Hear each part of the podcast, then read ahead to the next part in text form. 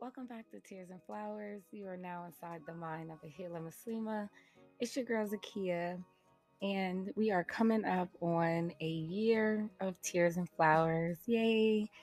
And I just want to talk about some of the things that I have um, seen over this past year with the podcast, things that I've learned, um, some things that I've noticed um, just in this whole healing um, paradox that we are all in these days. Okay, so I think I um, published my first episode on January 1st, 2021. And I wasn't sure exactly what to expect. I wasn't sure if people were going to listen, um, if it was even going to be something that I stuck with, because um, me sharing the things that I go through along my healing journey, it hasn't always been easy. It's not always easy. And so I wasn't really sure. Um, I mean, I wanted it to be something that I stuck with, but honestly, I wasn't really sure if I was brave enough to continue um, talking about my experiences over and over again and exposing myself in that way over and over again. So I'm actually proud of myself that I stuck with it and um, that, you know, I'm continuing to do it and that people have received it well. I'm sure there's some people that don't like what I have to say, but um, I don't know where they are. so, um, since I've started it, when I first started it, the majority of my listeners, probably about 90%, were women, and that was to be expected. It's a podcast that is um, mostly centered around women, their trauma and experiences in abusive relationships. So that made a lot of sense to me. But as time started going on, um, I noticed that the amount of male followers was going up steadily. Okay, so I'm not gonna lie, my first initial thought was, okay, these these dudes are only listening to try to figure out an angle to, to get at me at eh, I'm not even gonna lie. And not that I think that, you know, somebody always want to talk to me, but let's be honest, guys will listen to something that you do or watch something that you do or whatever just to, you know, try to get an opening. So I was like, yeah, okay, that's what that's about. But, you know, as I started getting feedback from episodes and um, just watching the different analytics of my podcast, it became really interesting. And so I started realizing that uh, more men are becoming open to exploring and healing from their trauma. And I think that's really interesting because we have grown up in a society where, you know, boys are constantly taught, you know, don't cry, act like a man, be a man, and, you know, crying is for babies, and, you know, all these different um, toxic ways that we've stopped boys from being able to um, express themselves in a healthy way. And they are starting to break out of that box and say, you know what, this is not working for me. It doesn't feel good to my spirit.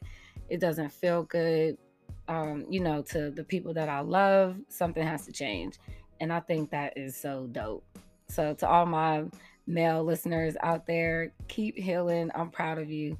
And there's not nothing that you can do that will be more important or influential in your life than to start your healing and to you know root out those demons. Do the shadow work it's hard but i'm so proud of the men that are actually trying and making the efforts to get rid of some of these behaviors that have been ingrained in them because that's that's hard. You know the unfamiliar is scary and i don't feel like men have that that many options for expressing themselves. So the fact that they're now seeking this healing um, unapologetically at that, I'm here for it definitely.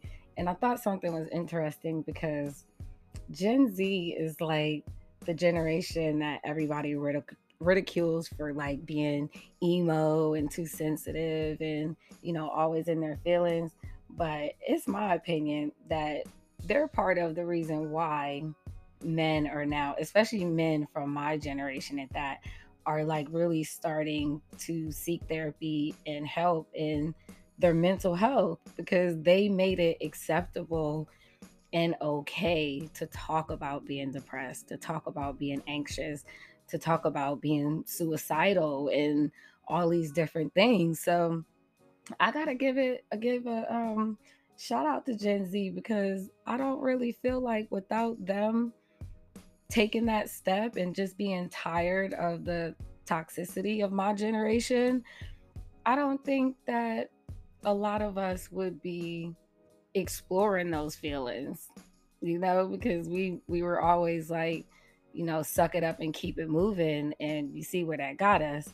And so I think they helped that out tremendously, even with their, you know, sometimes too uh, emo things that you know they do. But I think in that regard, um, they've actually been a help to a lot of men just wanting to be better. Um, another thing I've learned throughout this whole journey, I've been in therapy um, at least since I want to say 2012. And I just have to say, at this point, I feel like the mental health industry cares very little about actual mental health. And I feel like the you have some that are really good and really care about the work that they're doing, but then just like any other job or you know career, you have people that just want to make that money. And so it's not really something that they um invest and put humanness into it.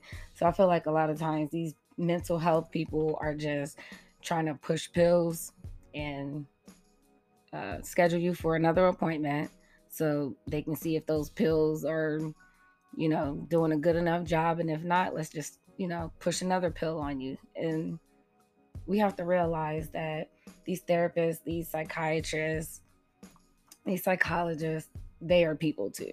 At the end of the day, they're people and they can be toxic. They can really not be good for your mental health. So we really have to be careful.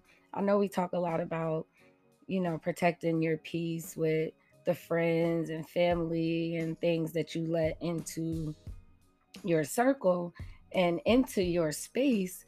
But we really have to be careful in finding um, a mental health practitioner that really cares and connects with you internally because if not you can't really benefit from it the way that you should because you can't be honest with someone that you don't connect with. And without that honesty, you're not going to be um, rooting out the root causes of the behaviors and the things that you're doing and things that you're going through. So I just thought that was very interesting. I'm really kind of annoyed and fed up with the mental health industry. Thank goodness I found a very good um, therapists. But um, as far as psychiatrists, I, they are, I haven't found a good one yet, and I'm still looking for one. So yeah, that's what that is. But um, some other things that I've been just noticing is that like the world views black women already as angry. So a lot of times when I'm thinking about what to talk about um, in my podcast how much of my personal experiences I want to share, I'm always worried about how it's going to be perceived. And I say that because even in my custody case, um, we, when we got assigned a new judge, and you know, after she read all of the files and everything from the previous proceedings, one of the first things that she said when you know we started our hearing was you know she believes that there's drama on both sides. Now to me i was immediately like taken aback because literally this entire time, I have done nothing but just speak the truth and the facts of what I've gone through, what have I what I have experienced.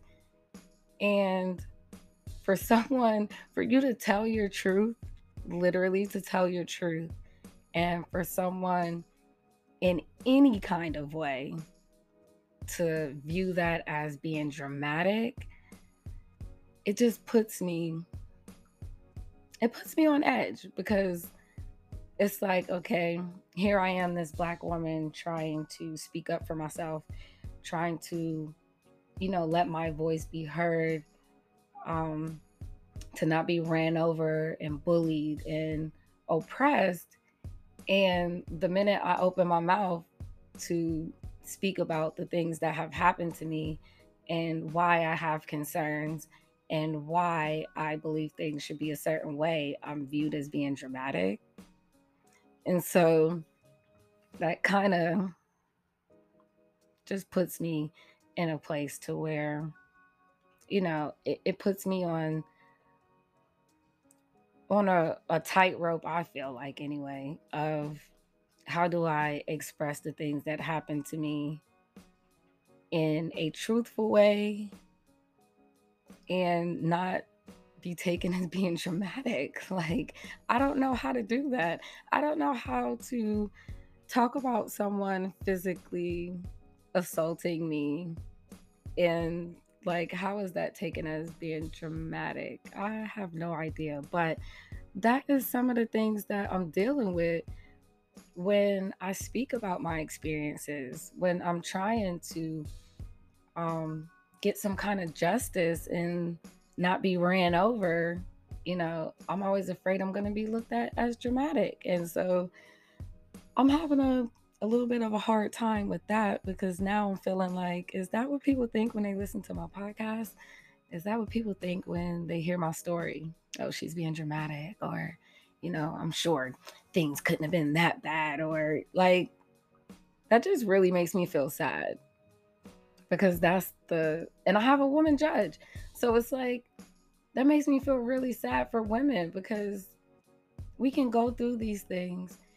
It can tear us down in unimaginable ways and we can literally drag ourselves out of the mud and darkness and try to have a decent, healthy life.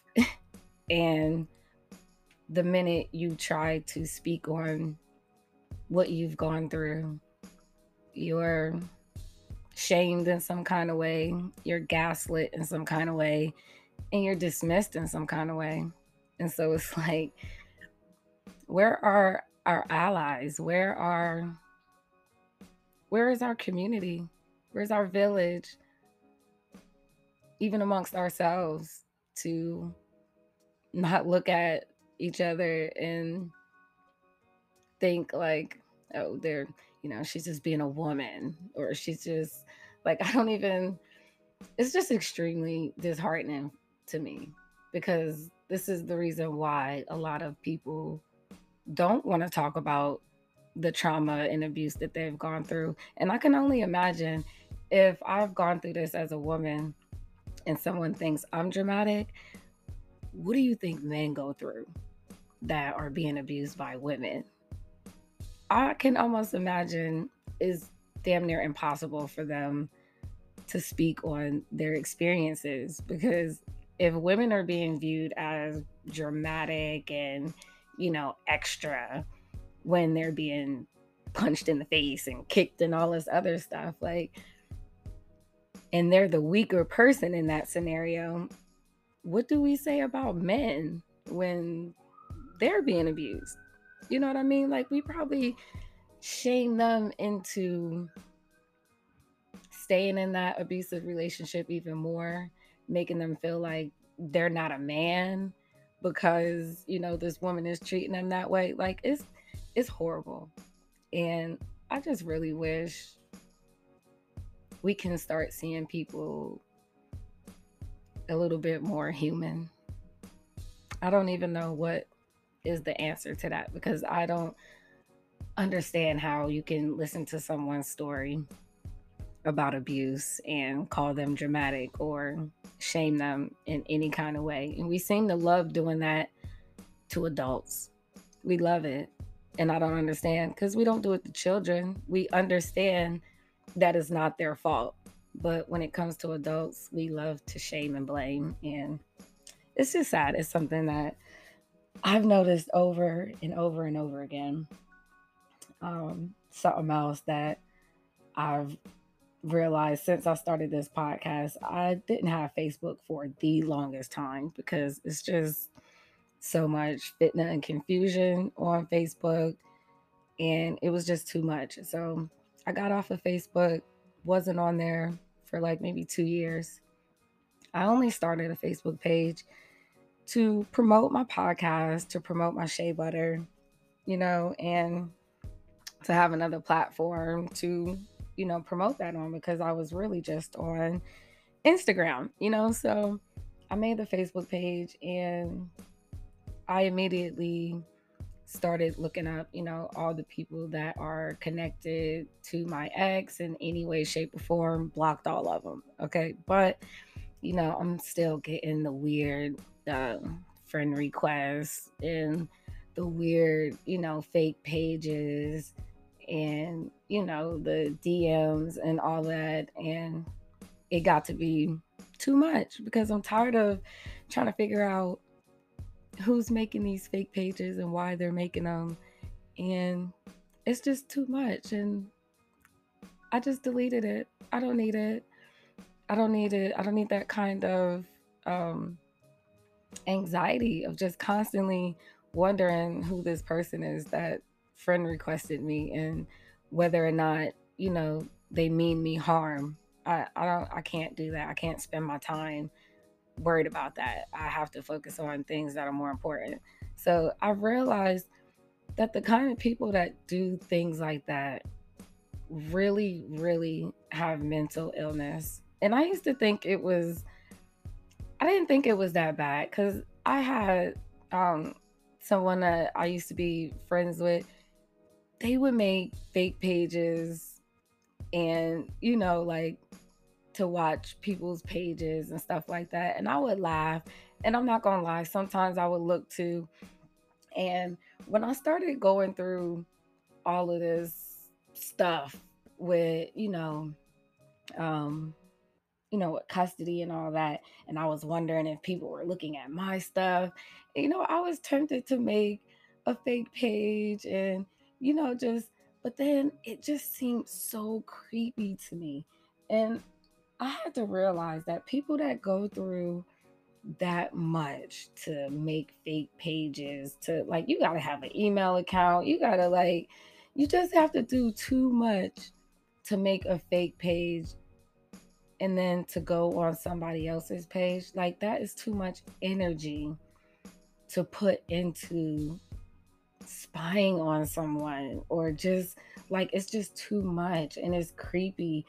And people that are willing to do that and like don't have no problem with it and think it's just totally normal and okay like i had to realize that that is not normal and it's not okay like that is part of a mental illness because why expend that much energy into someone that is literally not paying you no mind, not thinking of you, or any of that. In my case, I'm not thinking about you, but like I, I just don't understand anyone that would be that um that would expend that much energy for it. And if you're doing stuff like that, then something's wrong and you need to figure out what it is that's making you go to these lengths just to see what's going on in somebody else's life. It, that hasn't invited you into their life themselves. Like it's just really weird. I've had people friend request me and pretend like they're a complete stranger and literally know my life already like and not because they watched me but because they already are in it like people are just, I don't understand that type of motivation. I don't understand how people think that can be something that will bring them goodness or anything healthy in life. So I realized that a lot of things that we have normalized um, with this internet thing and this social media thing is really um, disguised mental illness because why do all of that? It's just sick. People have too many problems and things going on in their own life they should that they're focused on to have time to make fake pages and i mean and at least if you're gonna make a fake page like i've had people make a fake page with their picture but using a fake name like it's just sometimes people are not even that creative. They just want to know so bad and, and get in there that they just do the most obvious stupid stuff and tell me that's not mental illness. It is. So we have to be careful out here with this social media stuff and protecting your peace. I'm really starting to think social media is less and less for me, and I'm going to start um, shaving it down to things that are necessary and things that are productive, and anything outside of that I'm good.